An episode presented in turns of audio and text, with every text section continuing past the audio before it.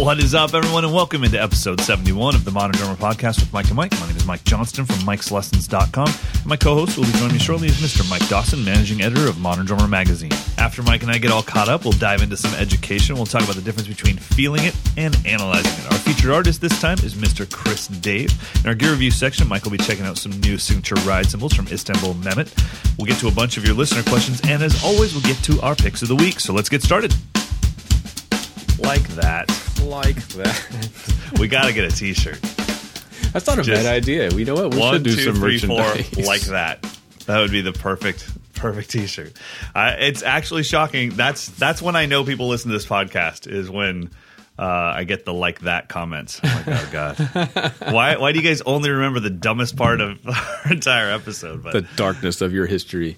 Oh goodness gracious, I wish I had video of it because I need to prove that he did it, but I also need to I need people to see what I look like in a double XL uh, Hawaiian shirt playing jazz standards.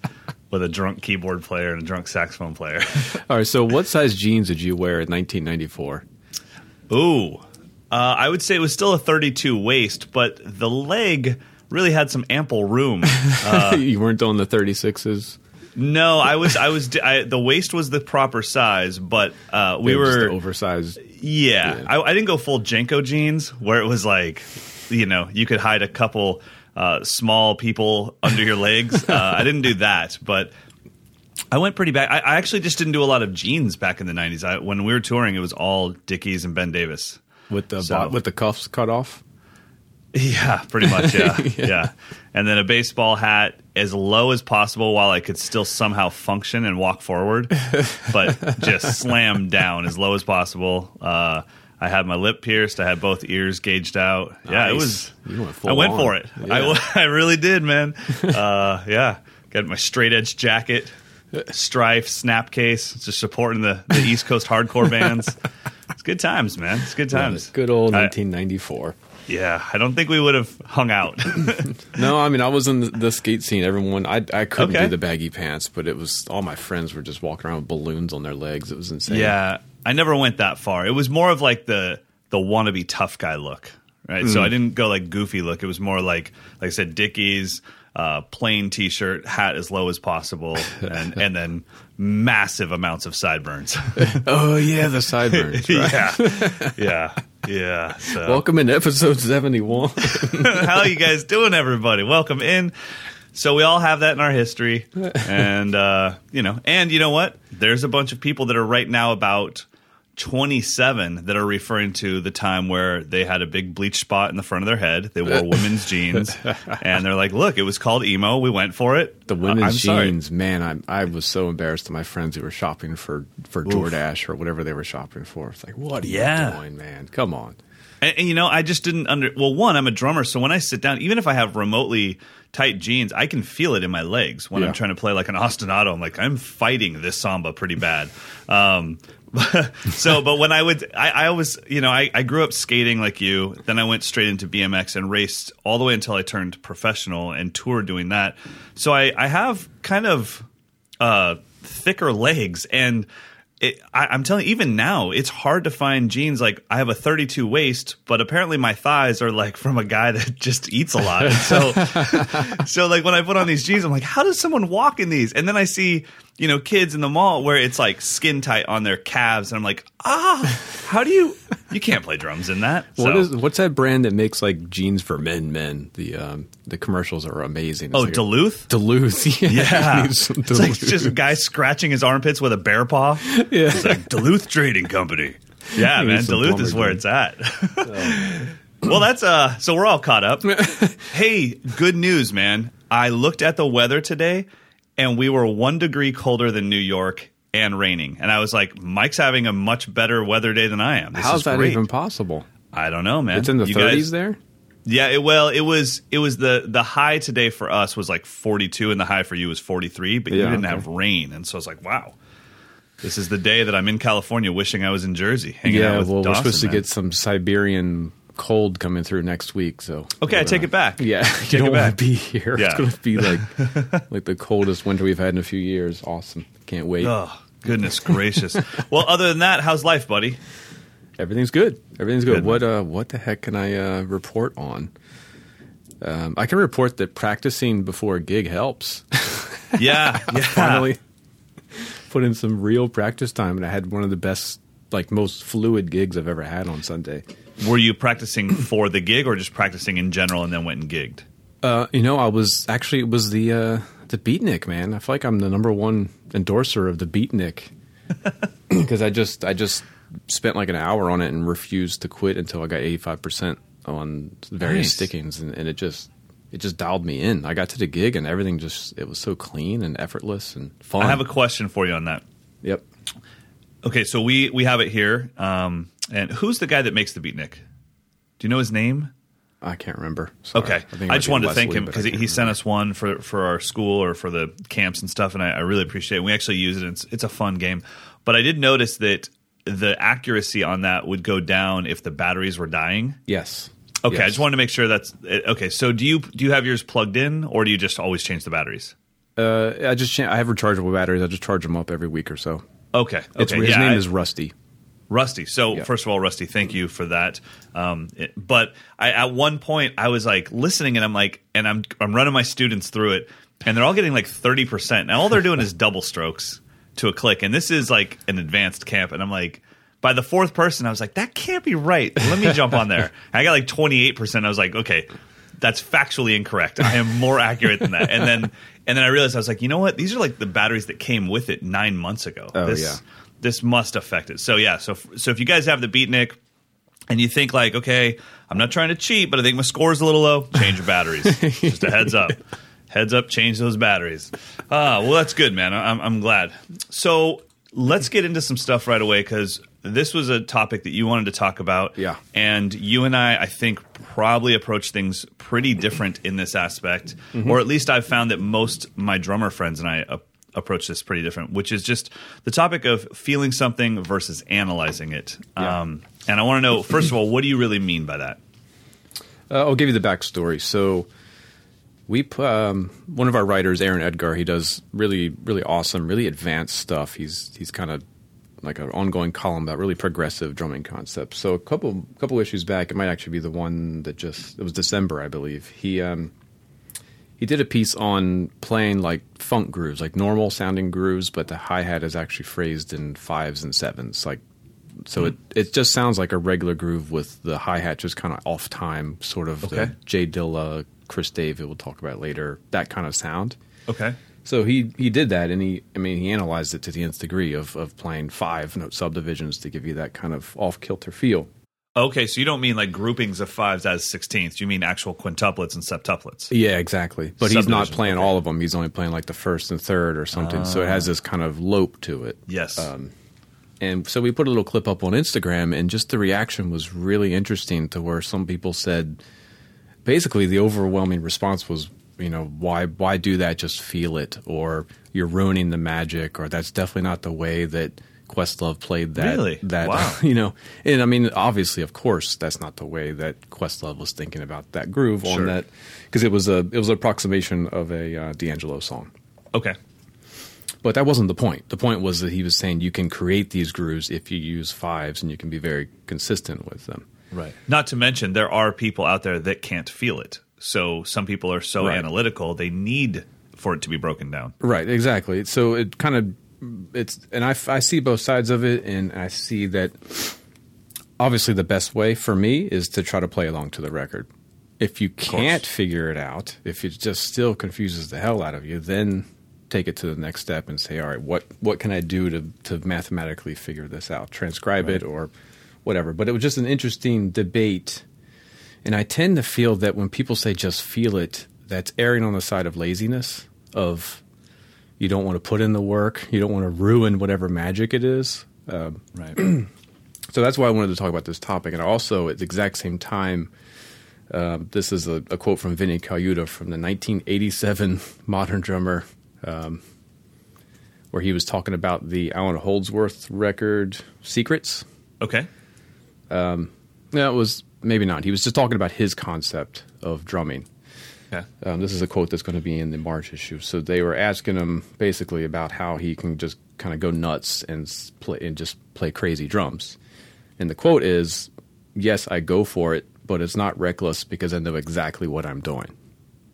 So, so all these, I think, Mic drop. Yeah. So, so many drummers think, well, Vinny's just going off. He's just playing whatever comes to mind, but his brain is processing everything he does. So he know he probably could transcribe everything he plays, Sure. but yet it sounds like he's just feeling it. He's just going for it, and he does. He's going for it, but he's put in the hours to know exactly yeah, what he's doing. I think we all know what it's like to get in an emotional state, and maybe you're yelling at somebody, or maybe you're almost making a speech, even though you don't mean to. But you get in this emotional state where you're speaking at a high rate of speed. You're using words that you rarely use, and there's so much emotion in what you're talking about because you're emotional about the subject.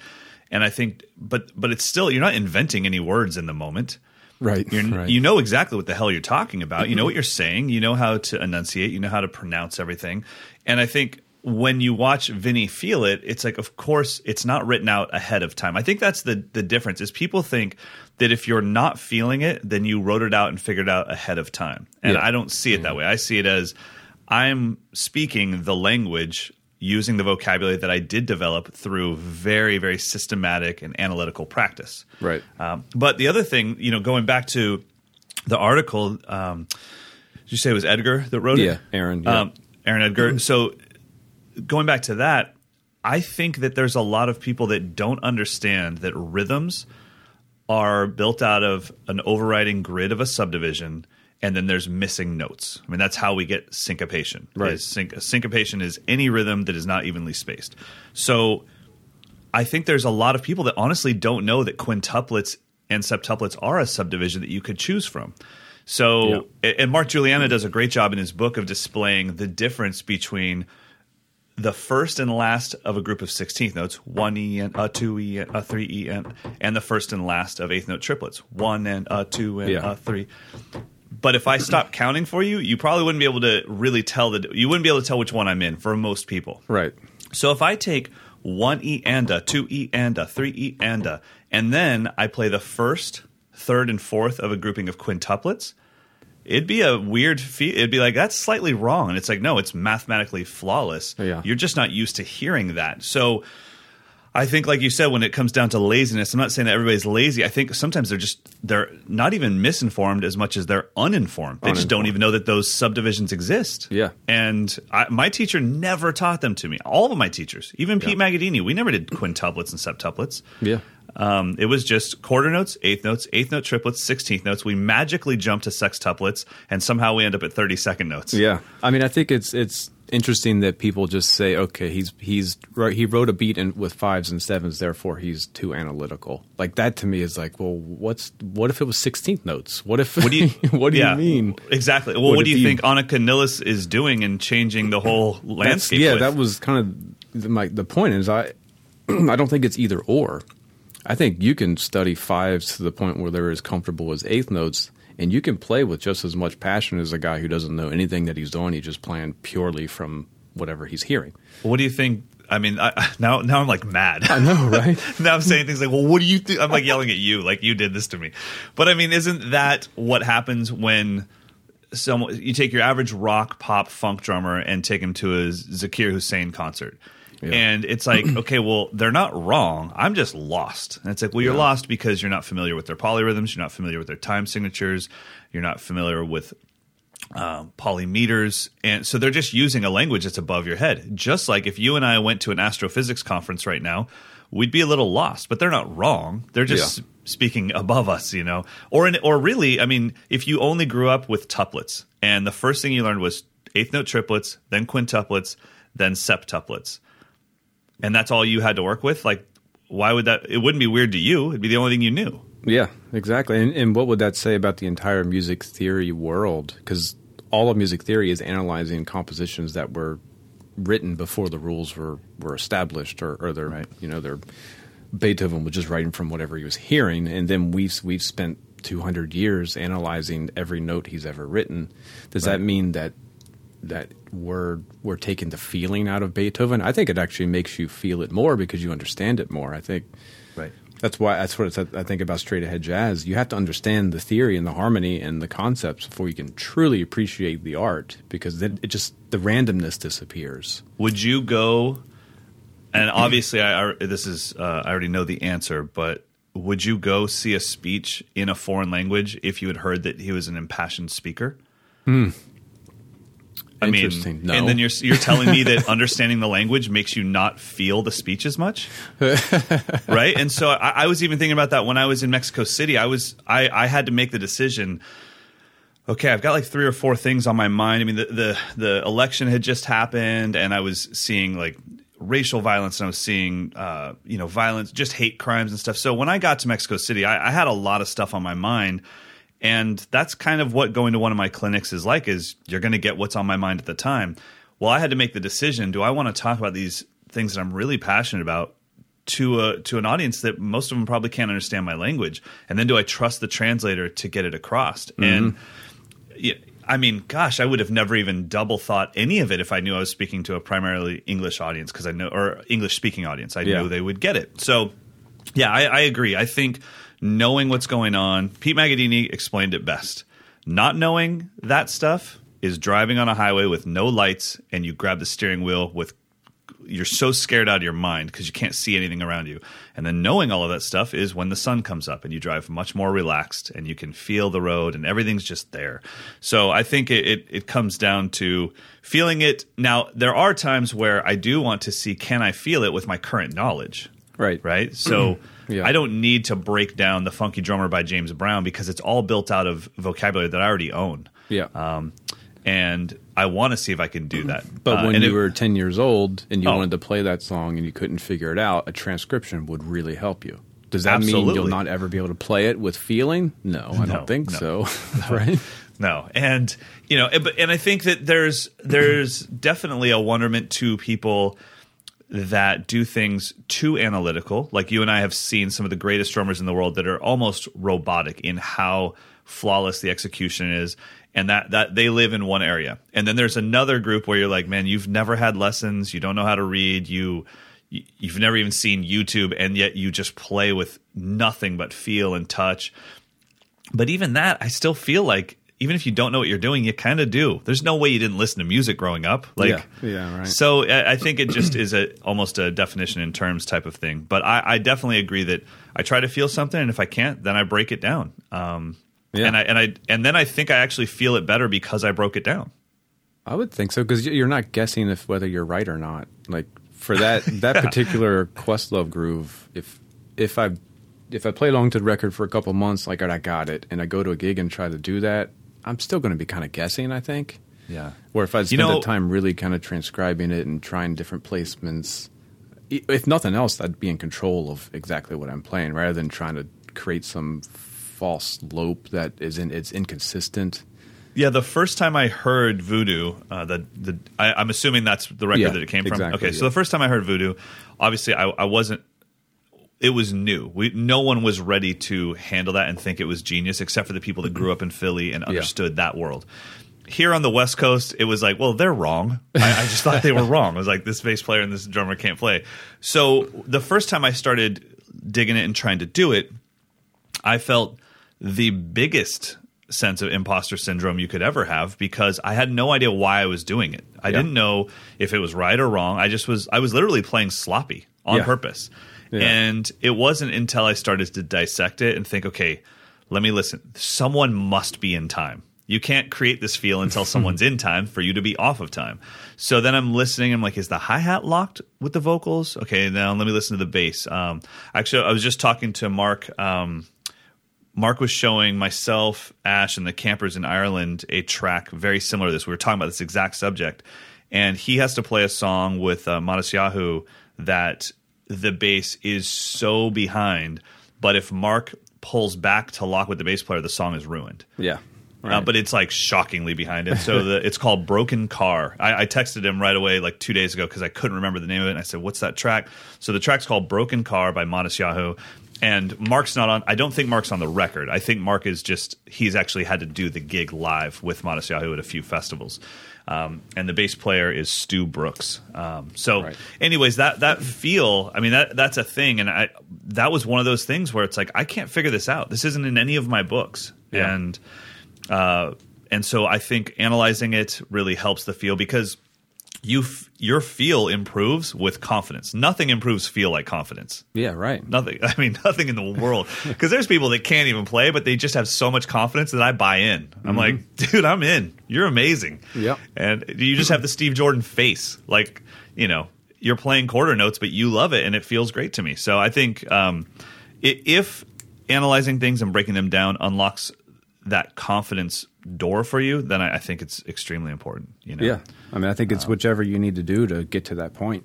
I mean, is isn't that really what it comes down to? Yeah. Is the output? Does it sound good or not? I don't care how you got here. I don't. You know, I have no idea how ninety percent of my favorite records. I don't know how they were recorded uh, because I wasn't there. We didn't have YouTube at the time. Yeah. I don't know what technique the drummer used. They might have traditional, matched German, French. It's like I don't care. It sounds good. Yeah. You know. So I, I'm with you on that. Well, talking about feel and feeling it and and analyzing it and knowing exactly what you're doing. Let's talk about our uh, cover artist. This is for the January issue. Correct. It just came out. What is today? It just came out uh, this week. So, like a couple days ago, three days ago. The, the big dog, Mr. Chris Dave, on the cover. Now, is this his first cover? This is his second cover. Okay, Um, sounds about right. and we we decided to go this time because um, I don't know if it's out yet, but he has a solo record on Blue Note that's supposed to be out or coming out very soon. Wow, fantastic.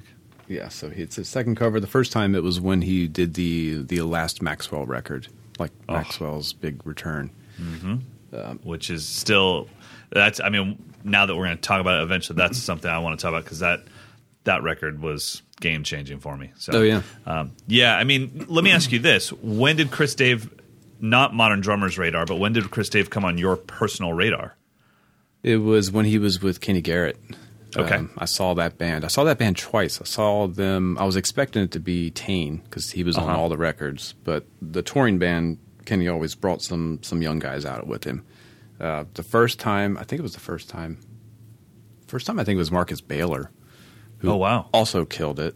I Yeah. never heard him before. It was before he did the Yellow Jackets. Yellow and- Jackets, sure. and then I saw him with Chris Dave, and it was just I wasn't prepared for it because his his sound is the opposite of Tain. Tain is kind of a, a earthy, big, robust sound, and at the time, Chris's sound was really tight. I mean, his snare was Sure. like as tight as it could possibly go. The toms were so tight, the cymbal sounds were real dry, um, and it was kind of overwhelmingly tense, like in a in an intensity way Okay. like just the time was so tight. That was when I first kind of became with him and Hutch because I saw Hutch with uh, with Joshua Redman, mm. and I was Oh, wow. expecting Brian Blade again. The Sure. opposite. Brian Blade is a big opposite, wide yeah. beat, and Hutch has a real tight New York style. Which that was the first time I was aware of that kind of New York phrasing, which is really tight, really edgy, always on the on the front side of the beat, and it just kind of makes you feel unsettled, but in a good way. Like you can't just sit back and you know have a glass of wine while these guys are playing. I mean, it's Yeah, gonna, you got to sit forward a little. you're going to be leaning Yep. forward the whole time. So it was intense. I think he might have been sitting on a bar stool at the time. He was sitting so high. It was like freakishly high. That's awesome. Yeah. So that was the first, and then it was just other other jazz records. I I wasn't aware of any of his R and B or hip hop playing at all. It was all the straight ahead jazz. Really? Yeah. Wow. See, I was the opposite. So I can't remember the year. I mean, we can look it up, but um, Mint Condition did a live at the 930 Club album. So it was Hmm. album and DVD, and they used a real drummer. Uh, well, I mean, Mint Condition is a real band, right? So they have uh, Mike Stokely usually plays drums, their singer, but they have bass player, keys, and guitar and drums. Well, uh, I can't remember who did it. I think it was somebody that's maybe one of the cousins of was it Eric Tribbett? It was like Ty Tribbett's cousin. Anyways, I thought it was incredible. Blew me mm-hmm. away. Well, all my friends at the time that were deep into that scene just said, "Oh, that's nothing." Compared to when Chris Daddy Dave plays with them, Okay. and I was like, okay, first of all, who the hell has the middle name Daddy? Because I think I'm pretty proficient at the drums, and I think you're really proficient at the drums. But there's no way I'm calling you Michael Daddy Dawson. No, like, never, You got to be bad, and I am not Mike Papa Johnston. So it's like Papa J. to, put, to put daddy in between your first and last name, you got to be pretty dope. So I was like, wait a minute, I thought this was incredible. And they're like, no, when when they play with their normal drummer, Chris Daddy Dave, it's it's even more next level. I'm like, really? So then I that's when I, I'd never heard of him. Then I started looking him up, and I think, and someone said he couldn't do that because he's out with Maxwell right now. And I was like, and I was a huge Maxwell fan back in the '90s when he first broke, Mm-hmm.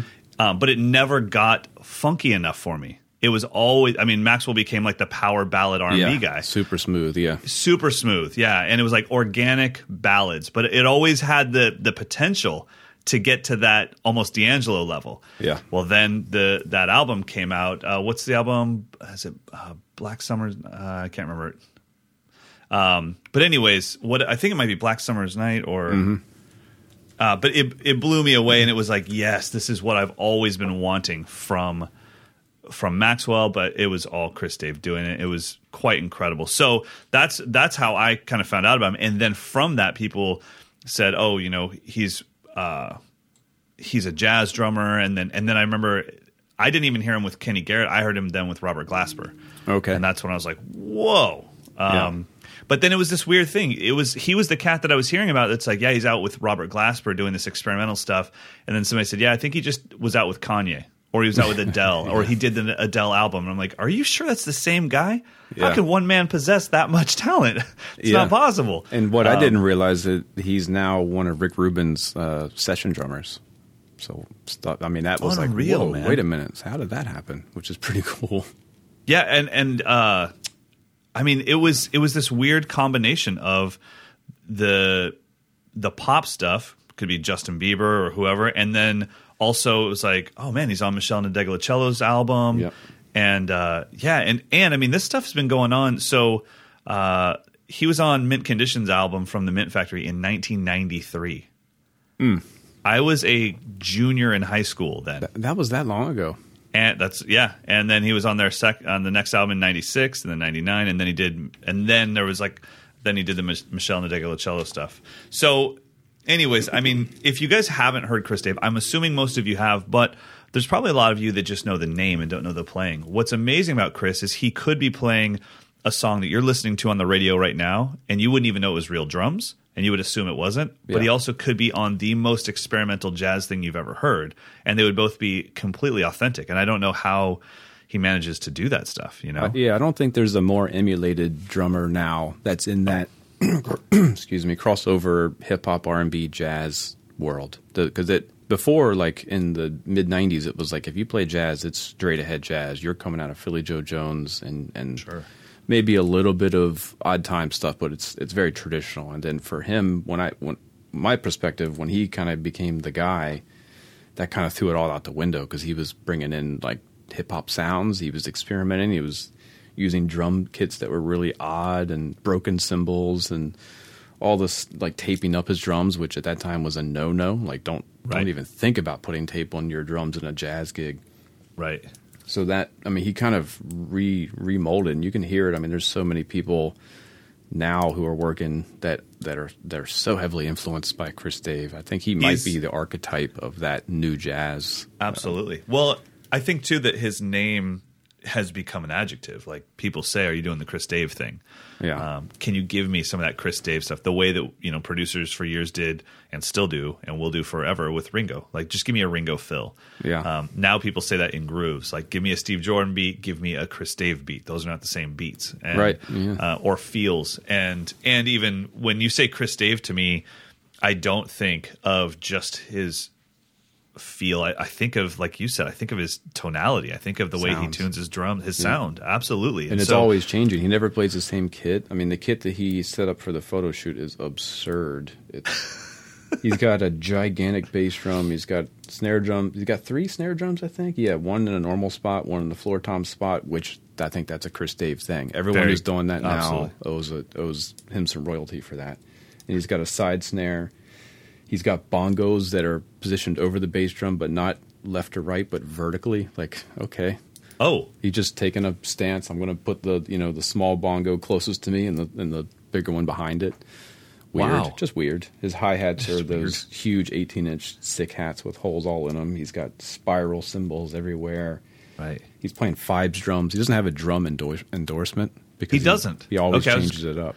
And he's a Sabian guy, right? Sabian, Vater, and Remo are his only official uh, ties. So I think when he did the Maxwell tour, he got a Brady kit with like all snare drums. It was just bass drum and a bunch of snare drums. Um, Man. it's really pretty remarkable. He's got, I think he might have a, some pedal stuff.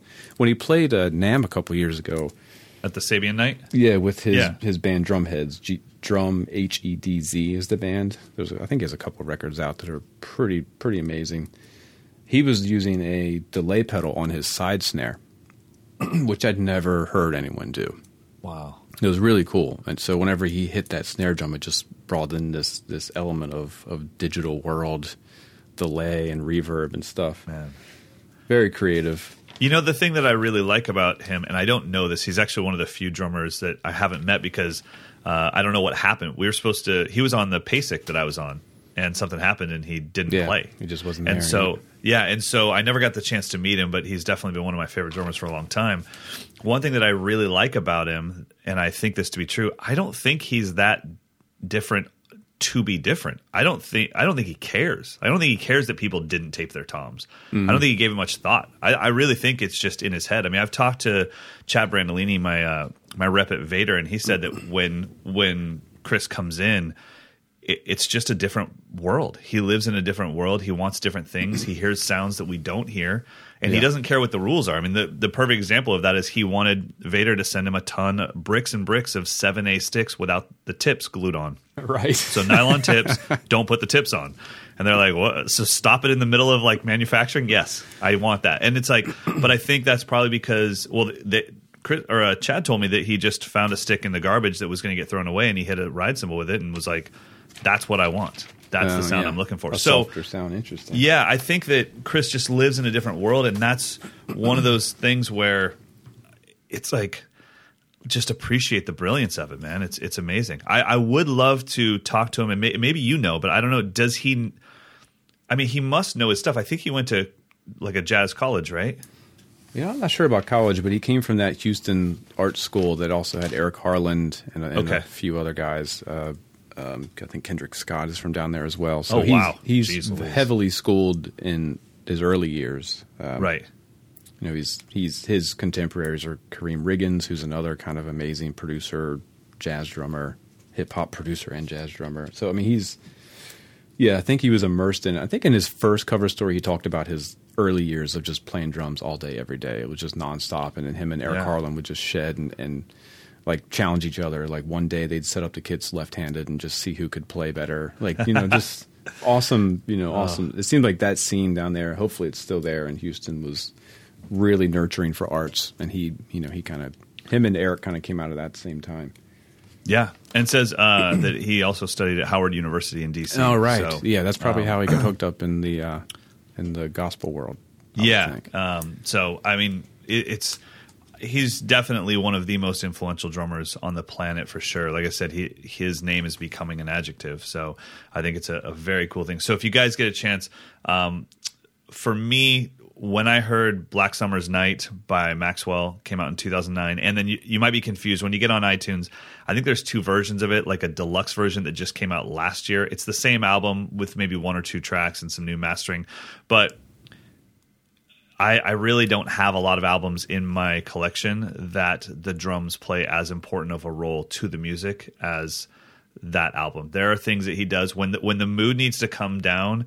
He plays uh, some polyrhythmic hi hat stuff that takes you backwards in time. So he starts hitting every fourth eighth note triplet, and it, every, the subdivision's still there, but you start feeling every fourth instead of every third. And there's, I mean, he really he's really controlling the the emotion that's going on there. So that's definitely one to check out. And then um, Comfort Woman by Meshell Ndegeocello was another one that I just it was one of those ones that like I said like we talked about earlier, I had to analyze because I couldn't figure it out. I couldn't just sit down and jam with it. Yeah, you know? and he does a thing with his band Drumhedz that I remember now that half of the band will play in one tempo and the other half will play in another tempo. Sure, of course, yeah. I think they Hell do yeah. giant steps where it just kind of one half of the band's playing a funk version, and the other half of the band's playing a super fast swing, and they just keep going and going and going until it finally just comes back together. They're not analyzing it, but they also know exactly what they're doing. They're in Yeah. complete control. Uh, amazing. Well, definitely check out Chris Dave. And if you want to know where you stand on the spectrum of badassity, just throw the word daddy in between your first and middle name. And if it fits, then you're pretty dope. And if it if doesn't. don't just laugh immediately. yeah, yeah. I would love, I want everyone in the car right now to say your first name, then the word daddy, and then your last name. And because when I say Chris Daddy Dave, it doesn't sound weird. No, The dude just owns it, you It's know? yeah. Um, I could probably do it with Jeff Watt, Jeff Daddy Watts. Works fine. but, but old, uh, Michael Papa Dawson. it's just not. We're just not there yet. All right, let's get into some gear review, some candy time. We got some signature ride cymbals from Istanbul Mehmet. So this is the Sabra and the Kirkor. You you pronounce them. I don't even know. I think it's Sabra and Kirkor. Their their names. Sabra, I think, is a desert. Kirkor is a guy's name who uh, who made cymbals. He, I think he was he was Mehmet's uh, mentor when he was in Okay. the fifties, making cymbals for Zildjian at the time. Now, did you review these? I did. Uh, Okay. So these are really kind of earthy. You know, I've always been kind of on a quest for a thin, dark, expressive jazz cymbal that's also dry and can kind of kind of doesn't wash out when I start playing a little bit faster or more Yeah. aggressively. So I want that kind of old K sound that I can use on a bar gig. Right. And these two were the closest that I've that I, in recent memory that I've experienced where I could get that without having to use any tape or anything like that. Man, that that uh, Kirkor, it's unbelievably quiet.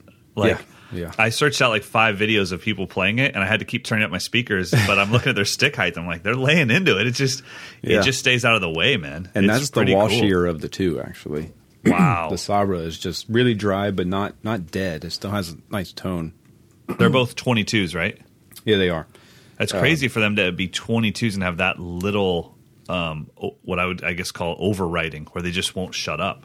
Yeah, you know? exactly. Usually, yeah, 22s I just keep building and building. I don't know what the magic is. The Sabra is is I think it's unlathed there. Maybe it has some like light scratch lathing. Okay. Very hammered. It's kind of raw finished. The Kirkor has kind of more of the spiral lathing where it's partially raw and partially lathed. They actually played really well together. I used the Kirkor on the left side as kind of a crash and a ride. And then the the Sabra I used more as the main ride because it was just drier and had a more control and articulation. But they were, you know, as close as I could get to that sound. That you know, like when I hear my favorite studio drummers play, the ride cymbal that they're using wouldn't translate to a louder live gig. But I yeah. want that sound. I want that Matt Chamberlain ride sound. I want, Yep. but that as soon as I take something like that out, out onto the gig, it just washes out, and, and I'm having to tape it up or really tighten up my grip or whatever. These kind of got me that sound right away. I'm sure there's comparable in other brands, but this is the in my recent memory, these were the closest that I could get to that. Yeah, and you and you review more gear than almost anybody in the world. Um, I, I got to give it up to them. They do have a good website, and uh, Yeah. I was very proud of them. It's a, it's a very good website. um, but yeah, the they both. The other thing I like about them is the the logos are done tastefully. If you're looking at the cymbal, it's not insane. It, it they look extremely professional. But I, I really was blown away by how controlled they were for that size. I mean. Yeah. Yeah. When I said, "Oh man, they're not," I was actually when I saw it on the website, I was like, "Oh, I'm bummed they're not available in a 21 or a 20, which is what I would play." Mm-hmm. 22 is a little big for me because I always wash so much, and I, and I'm always on the edge of my cymbal. I use it so much as a crash, and then I watched all the videos, and it was like, "Oh man, that's like that's probably more controlled than most 20s I've heard." Yeah, I would think actually the 20 would be washier because Uh, there's yeah. something about the extra weight and the, and the size that might be in this case actually drying it up a little bit more. Yeah. Now, do you know where these are in in price point range? Uh, you know what? I did. We didn't print the prices, but Okay. they're. I think they're comparable to any other kind of high end uh, B20 cymbal. see if I can find them. Um, but yeah, they they're pretty amazing. And then, do we have audio of both of these? Yeah, we do. I think I start with the Kirkor first, so you'll hear the washier one first, and then I go to the, the Sabra. All right, well, let's check them out.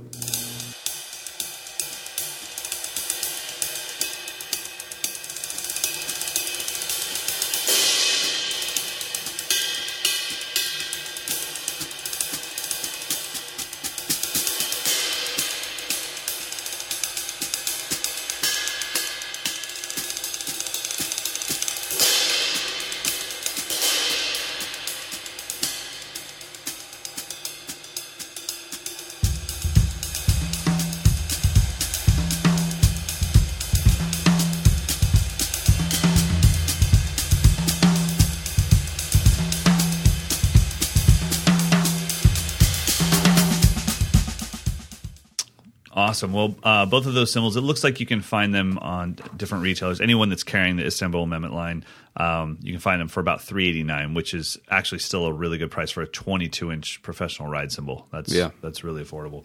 Um, so awesome, man, awesome. All right, well, it is time to do something that we did a whole lot of last week, which is listener questions. Yeah, so where do we begin? We're just going to grab three of them here. So I've got this one's from Jordan. Um, he's wondering how valuable a traditional music program is to being professionally successful in drumming. He wants to learn more about drumming and music and to find himself practicing often, but school is expensive and I have zero debt right now. For becoming a studio drummer or touring drummer or whatever, or just simply learning more about this craft, do you think attending a music program at a traditional college is worth it in terms of the cost to debt ratio? That's a great question. And that's a pretty controversial one. Yeah, I've gone through that with almost every 17 year old student I've ever had and their parents. What Try- is your them- what is your stock response? Well, the meeting where I go, uh, schools for fools doesn't go well. So, um, C's get degrees. Uh, I yeah, wish I, would have known that when I was in high school. I, I think we have great examples of both, right? So you take your favorite drummer on the planet. It's like, where did Vinny go to college, or or whoever? Yeah. And then sometimes you find out, oh, they just didn't. They were just they were already playing by the time they were sixteen. Um, and then we have the people. It's like, oh, he's a Berklee grad, or he went to Drummers Collective, or, or William Paterson, or wherever. So I think obviously both go well. I think it just depends. You need to know why you're going to school. To me, before you spend that kind of money, and there's some reasons to go to school. For some people, it's straight up. You need to get. You need to get in the scene. You need to get in the mix. You're going Yeah. to meet the future bass players, the future keyboard players, the future singers of tomorrow will be at school with you. When I look at all of the people that that are playing right now, so many of them know each other from school. Um, and they- they're all in the same age group. I bet Chris Dave still has connections from Howard that he's still, Absolutely. his career is kind of based on. I'm sure. Totally. So I think there's that. Um, I think if you're going there to try to be the best drummer and try to win, you'll lose every time. But if you're going there for connections, to meet people, and to form groups that might last for the rest of your life, then I think it's great. the The hardest thing with getting a degree in school is admitting to yourself and to your parents you don't you don't get that money back. It's it, there is no job placement. So you, you may get that money back, but not the way you think. It's not like, okay, well, as soon as I graduate, I'll start touring and I'll give that money to my parents and then I'll do two albums a year. And it's like, no, you won't. Like it doesn't, it doesn't work that way. And maybe you will, but it, it's not part of your graduation. Um, so I, I think it just depends on why you're going there. If you're going there to get in the scene and to get in the mix, it's great. I also think there are some people that need a little bit of a drum set reality check, and being in school gets them around other drummers. So if you're from a small town and you don't have you know, if, if if Eric Harland's not coming over to your house to jam, Yeah. you might not know what really exists. Yeah. And then you sit down with some guys that aren't even like the big dogs in their hometown, and you're like, oh my gosh, I've got a lot of work to do.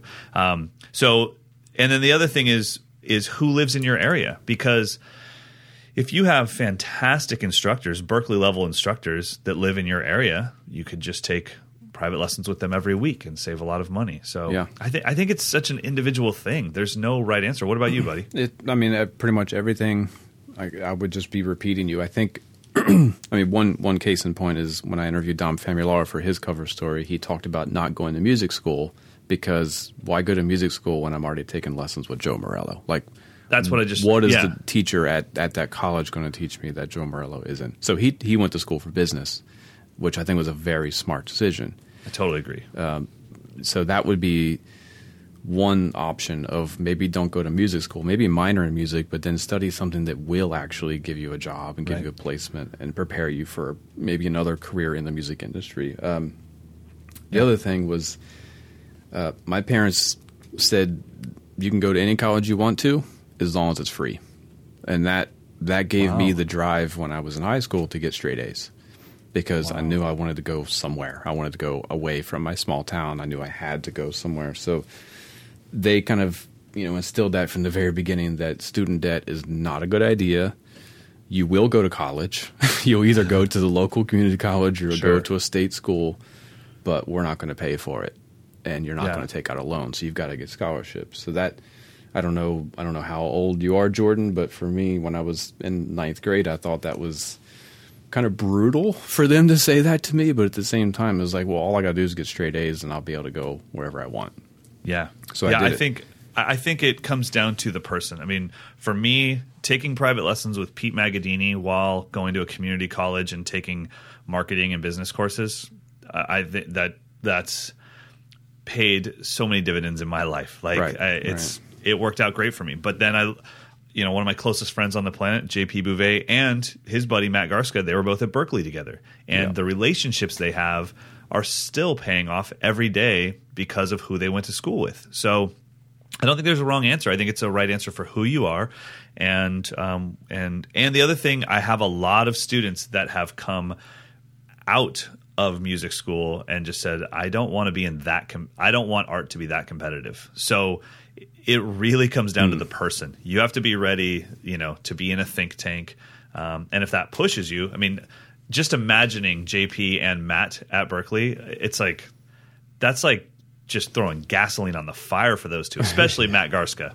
Yeah. That is the most competitive human being I've ever met in my life. The first time I ever hung out with him, we were at a sushi restaurant, and he was like, "Bet me fifty dollars that I can't pick up that Coke can with my chopsticks." Like, what? that was like his opening line. I'm like, "Wait, why? Why? Why would I do that?" And he's like, "I can do." It. And and he, sure enough, he took a, a drink out of a Coke can, full Coke can with chopsticks, and I was like, "You're amazing." Like, I don't even know. I don't even know. But he just he needed that competition all the time. So a place like Berklee was beautiful for him. So and there's probably been an exponentially more people who go there and just get beat up and they go home. Oh, many more. So I would think have, that it's- and and fantastic drummers. I mean, not like they weren't good enough to hang. They they actually just didn't like the environment. Yeah. So it's all about the person. Um, but I, I, I will say this: try to find graduates. You know, reach out to them. Most people that went to any music school are pretty proud of where they went. Uh, I know three of my favorite drummers went to a non. I guess it's not a music school. Is, is William Paterson a music school? It's just a school, right? That has a great music program. Well, it's it's a university, but yeah, That's they, what I mean. They have a pretty notorious music program, Right. But I mean, Mark Guiliana went there. Uh, Tim Metz went there, who's a local drummer here, but he's huge, um, one of my favorites, and Josh Dion. And then um, Many more. And I mean, Yeah. many more. But I'm just saying those three, and they, they all went at Bill the same Stewart time. went there, Oh, did you really? and I think uh, Ari Hoenig might have gone there too.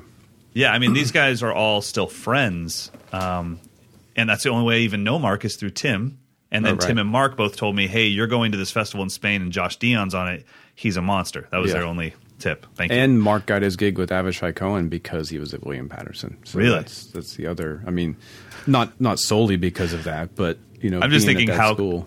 I'm just thinking how confused Jordan is right now. He's like, "What the hell, guys? I came to you for help. I have no idea what to do with my life." Yeah, I mean, Uh, I think the the the sum it up for me, it's the, it's don't go into too much debt unless you feel like it's really going to pan out to something that's going to change your life. Uh, there's agree. other ways to get education. You can always, I think, just just packing your bags and moving to New York City with no connections is not a good idea. I agree. But maybe going to Drummers Collective for a semester and just hanging out with and go to all the clubs and getting to know everybody. You know, it's a few thousand dollars in the hole, but that'll be easier to pay back than a four year Yeah. degree from Columbia or NYU or something And like that. I could handle a, a, a few thousand dollars debt, whether it be Drummers Collective or if you're a West Coast guy, you could go to Musicians Institute. Has the same thing. I, at least you know. Do you want to go back and spend forty grand? You know, Yeah. or, Yeah, or is it like okay, that's not for me? And I, I think even Berklee has a summer program, right? yeah, they do. Yeah. So, so I, maybe that's the the solution. All right, next. All right, so this one comes from Steve. Um, he's seen articles on how to hit the cymbals, what to look for in a cymbal, but he's never seen the answer to when do you hit a cymbal. Cymbal. It may sound crazy, but I'd love for you guys to do. An, he's talking about actually an article for the magazine, but uh, when to hit a certain size cymbal on certain parts of a song. There Dude, has to be a reason why a professional hits a certain cymbal within a song. That's interesting. Yeah. Th- That's a great question, and one of the biggest problems we have at camp is what I call over crashing. Yes, Um, it's, it's people- universal. It's Okay. everywhere. Yeah. oh my It's god! even here in New Jersey. It's the hot button topic for me. Oh my gosh. you want to sound like an amateur, hit a crash every two and a half bars. I mean, Yes. Restate the one. Just nuts. keep going and going. It's a yes, Unless you're I- playing in P Funk and he wants it on the downbeat every Totally. single time. but even that is is actually a musical statement, right? And Yeah. it's part of it, and everything is built around it. But I, I'm, I think one of those things is understanding what does a crash cymbal sonically do. It it literally is like an explosion. It's very similar to a high pitched explosion. So I've never understood um, going from a chorus back to a verse and then doing some monster chop and landing on a 22 inch crash so that the whole band can get quieter. That it, that doesn't make any sense. But I think the other thing is you and I grew up. you and I grew up in school music, so we grew up in jazz bands and everything where everyone around us worked their butts off to tongue these notes just perfectly. And if we hit a 22 inch cymbal when they were tonguing like a really short note, we really ruined their hard work. And so Yeah. we learned how to articulate ourselves on the instrument based around the other people that were playing, and they were practicing. Um, we weren't playing along to albums. I was playing along to my first trumpet, you know, Dominic DeJean, and I was Right. like, and Dom practices his butt off, and we used to hang out. And I'm like, okay, man, when you go, "Bert," I need to go. But if he goes, "Bert," and I go, "Bush," Uh, we got a problem. So um, now I. That is a good question though about what to hit. I mean, do you what do you have on your kit normally? Do you have one crash, two crashes? I usually have a right side and a left side, Okay. and I don't I don't go for like extreme contrast. I don't have like a 15 on one side and a 20 on the other. It's Right. it's usually like an 18 and a 20 or a 17 Yeah. and a 19. Similar series. Um, you know, I I tend to favor darker, thinner cymbals. right. I've been I've been experimenting with doing the same size but like a brighter series versus a darker Oh, wow, series. okay. That also works really well, but um, most of the time when I'm recording tracks for people and I and this is in more of a pop rock world, I'll try to do a pass with no crashes Hmm. and then listen back and say where does the song say I have to crash? Right. So the next time I go through, I know that going into that bridge has to have a crash, but maybe going into that first course doesn't have to have a crash. Right. So I let the vocal and just what's happening with the guitars kind of lead me, rather than the you know gut reaction. Every chorus hit a crash, every Yeah. bridge go to a you know the bell of the ride or whatever. Um, so that's a good way to practice that. Just find some some minus drums tracks and record yourself. Doesn't have to be high quality, but just just do nothing. Play Yeah. play the beat all the way through. Do nothing. Listen back and say, all right, where am I really craving something different? Yeah. And I, I Yep. started doing that because I heard a interview with the great uh, Grady Tate, great jazz R and B drummer, and he was, I think it was a big band session or something, and and one of the guys in the band was relaying the story about how the first time through the chart, like that he didn't do anything, he didn't set up any figures, and they they were all getting nervous, like, man, is this guy gonna? Can he read? Can he? Can he? you know, what's Yeah, going yeah. on? Yeah. But he was just listening the first time through. He was just listening and he was editing. He was figuring, you know, what's on this chart that I have to play, what's on this chart that I don't have to play. Second time through, it was perfect. Wow. So That's that that kind of stuck in my mind of okay, don't just go with your instincts. Just don't go with habits. right. You know, there's no reason to not just do a pass with nothing or you know or minimal. Um, rather than going the other way of playing too busy and then And then taking it out. Yeah, Yeah, I mean, if you go with nothing, then all of a sudden four crashes in the song is quite a bit. Right, Right, Um, exactly. but I think the other thing that I've had my students do when it's a problem here, either at camp or with a private student, is we'll just put on a popular song and I'll just have them count the crashes. And, and sometimes we're into the second chorus and there hasn't been a crash yet. And then we Mm-hmm. hear one and it really stands out. And I'm like, okay, that's one. We are two minutes deep and that's one crash. You would have hit the crash 96 times by now. So. So I think you just have to listen and realize, wow, I guess there's not as many as I thought, you know. And then the other thing I will say is learn different ways to crash. I learned so much from Ash Soan um, in Ireland, watching him crash, and crash became a verb like to crash, but it doesn't mean you actually bash the crash cymbal. So Yeah. sometimes he crashes on the snare, so it's boom, cat, a flat doom, cat, a doom, crack right. right? And so he's shutting it down. He's vacuuming the sound out. Um, sometimes he crashes with the tip of the stick on the top of the cymbal, and it's just a ting, and that's it. Mm-hmm. And sometimes he crashes on the bell of the crash. And so there's different ways to crash besides the insane explosion. So Yeah. really get into that stuff. And I cool. think the other, uh, as far as what cymbals to hit, for me, I go with minimal setup and if I play through the song once and I just I'm, I need something else, that's when I'll, I'll go for another cymbal. Right, Maybe a sure. stacker, or maybe I mean, there's been a couple songs in the past eight years where I had to have a splash. It just Right. needed it. It was just the Yep. way that the the guitar line ended. It was maybe a harmonic or something where it was like I needed something splashy. Yeah, I just can't do I can't do that with a, a 19 inch crash. Yeah, even the hitting Yeah. the bell of it, it just didn't it didn't work. So that's Yeah. that's usually my approach is go with the two crash ride hi hat normal setup, and then if all of a sudden I'm hearing a flat ride or a sizzle ride or a China, then I'll put it up. But Right. I don't just start with everything and then just start hitting hitting and then have to say like, okay, I'm going to take out three of the gongs. yeah, right. but that last one, that last one was pretty dope.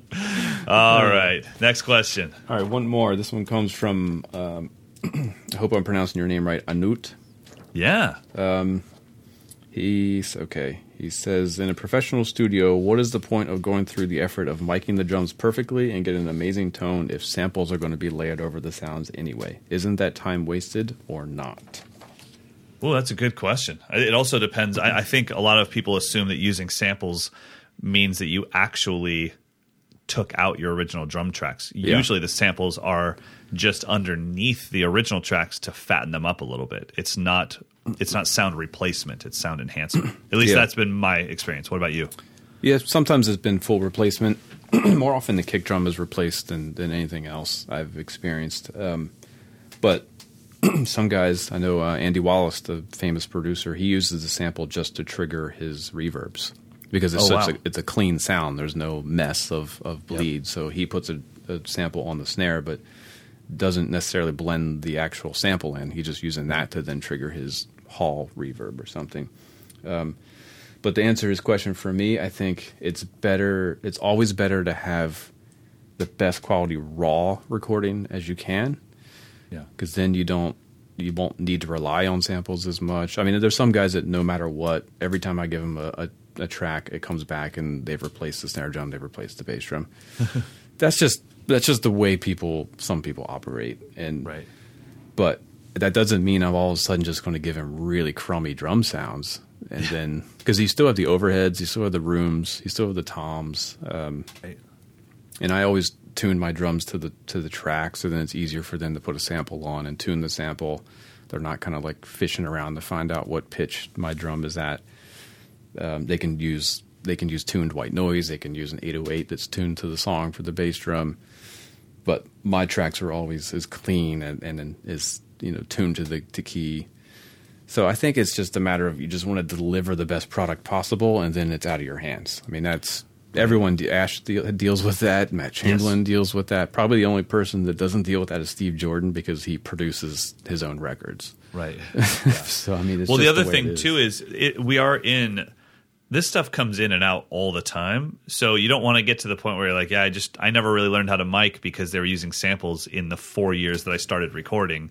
And it's like, okay, well that's not cool anymore. So go mic your kit or send me some great sounding drums. So great sounding drum tracks will always be a thing. I think the other thing is we as drummers, I just like to hear it. I mean, I, I Yeah. I, I just I yeah, I mean, I, I don't know. And I think most people and most producers, if given a, a great bass drum, hell, they'd like to sample the kick that you just Yeah. recorded. that was what I was going to say. Almost every time I go outside of my studio to do a session, at the end of the song, they'd have me do single hits of each drum.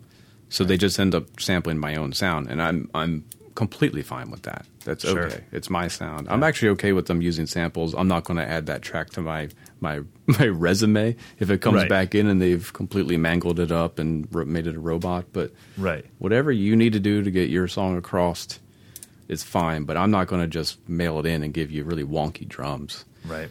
Well, the other thing is if it, if it really bothers you, then you go your own route. Like you you produce your own songs or you you know you record all your own stuff. I mean, and that's where we're at right now is where the drummer is also the producer. You know, so Yeah, exactly. Um, cool. All right. Well, let's get to our picks of the week, guys. Please keep sending in your questions.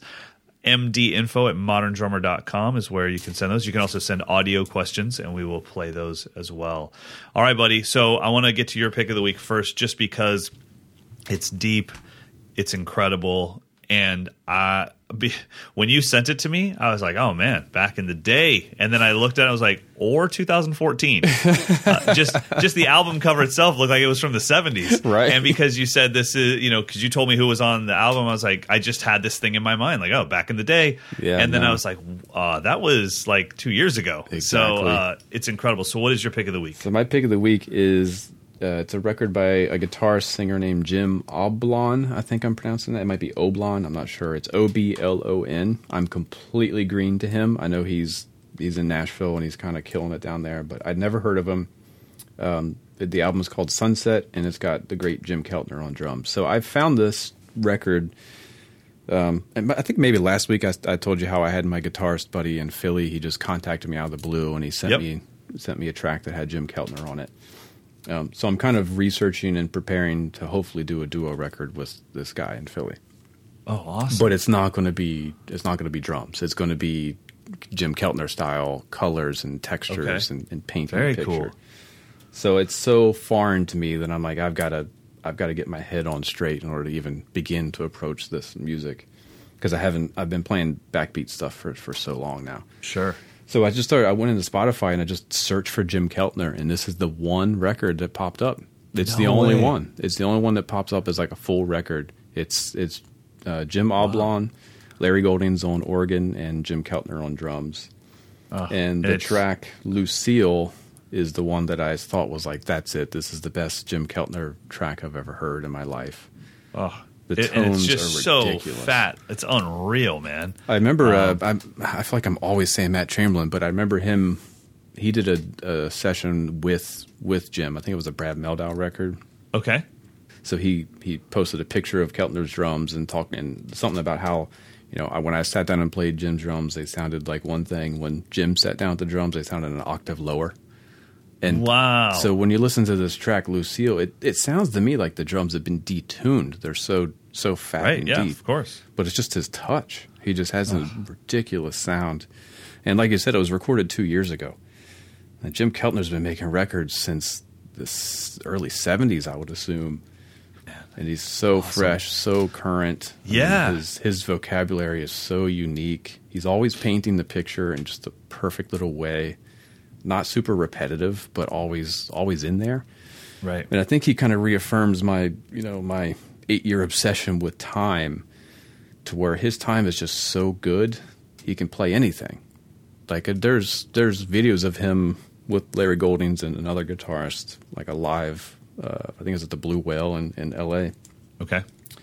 where he's just picking up whatever's in his stick bag and just hitting stuff and it just always and one time he drops a mallet and it doesn't matter he just moves on to the next implement but it's always in like perfect time and his and Yeah. his dynamics are so musical it doesn't matter No, he's he's unreal, man. And uh, is he still a DW artist? You know?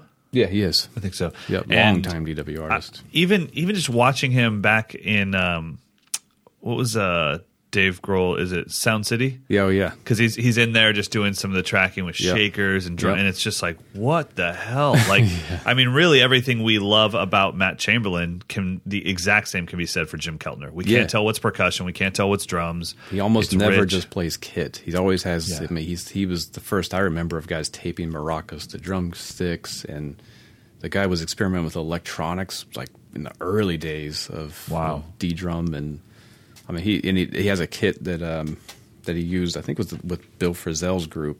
Where all the drums had snare mechanisms on them, so his rack tom had a snare mechanism on his floor tom had. A, it was just just so creative. I mean, you think this is a guy who used to hang out with with John Lennon and and George Harrison, and he could just Jeez. be you know phoning it in. He could just be playing the same stuff he's been playing forever. But Sure, every record he makes is different. But like when my friend sent me that other track, the first thing I texted back was like, "That can only be Jim Keltner." There's no other drummer on earth that would have treated that song like that. right. And I That's think so that's, cool, that's man. Pretty magical. So yeah, the That's record awesome. is Sunset. Jim Oblon or Oblon. Hopefully, I'll figure it out by next week. the track Lucille would be the one to start with. It's so groovy, um, and he's my new favorite drummer. That's awesome. Yeah. Jim Keltner's back in the mix. That's so awesome, man. That's really cool. Well, my uh, pick of the week this time is slightly obscure. So there's a um, another podcasting friend that has a podcast called the Solopreneur Hour. He was here at camp and he hipped me to this website called kit.com, just K-I-T.com. And he was telling me, he's like, dude, you need to make a kit. And I was like, I don't even know what the hell you're talking about. Well, what it is, it's a place where people can make kits of things to buy that I don't even know how to say it. It's it's almost like if people are asking you, hey, what kind of camera do you use? What kind of lens do you use? You make a kit of the lens, the camera body, uh, the software you use. And it's just one place for people that are trying to find something to go. So, really, it's just collecting everything from whether it be Amazon or Musician's Friend, doesn't matter. Um, so, I have a kit there, and I just want to be very forthright. I have chosen to not use any affiliate codes, meaning if you go to this website and buy something from my kit, I don't get any money from it whatsoever. It's just a place where it helps you narrow down so you don't have to do all the searching. So right now I just made my practice kit. So my practice kit, if you go to kit.com and just search for Mike Johnston, you'll see my practice kit. It has my sticks, the ProLogix uh, Blue Lightning pad, which people sometimes have a hard time finding, mm. has the uh, hydro flask that I have my green tea in, and it has the volcano candle that I use when I practice. Nice. So like I said, it's you don't have to buy all of it. You can just buy one of those things or whatever. It's just a place to to organize the things that I'm using. So when people, it's more like a help for me. When people say, "Hey, where do you get those volcano candles?" I can just send them a link to my kit, and then you could just get it in there. Mm. Um, but so I want to make like my recording gear. It's like, well, I use this interface, I use this overhead, uh, and I'm using these plugins. And mm. it's just a place to organize the things that you're using so people that are willing or want to buy it can find it. Uh, so it's just kit.com. If you go there right now, you'll you'll see like right on their homepage, you'll see uh, Tim Ferriss has a kit, and it's like okay, well these are the tools that industry you know titans use, and then there's great uh, cinematographers, and it's like, oh, okay, he's using this camera body with this lens and this lighting rig, and so, like I said, it's just a way to organize things. So, very cool. Um, I, I could definitely see, you know, modern drummer using it as well as just like, look, instead of searching for ten different places on Google, we'll just organize it for you. Um, yeah, dig it. And uh, yeah, so is it free to set up? It is, yeah. Yeah, it's um, it's just I think it's just a way for people that have a, a big social media following and they're just sick of saying, "Well, I got my sticks here, I do this here, I got that there." It's like you know. So what happens is when you're setting up your kit, there's just a search bar. You type in any product that you want to add to your kit. It finds the best price for it and adds it to your kit, so people can easily find it. That's awesome. it. Awesome, super cool. So yeah.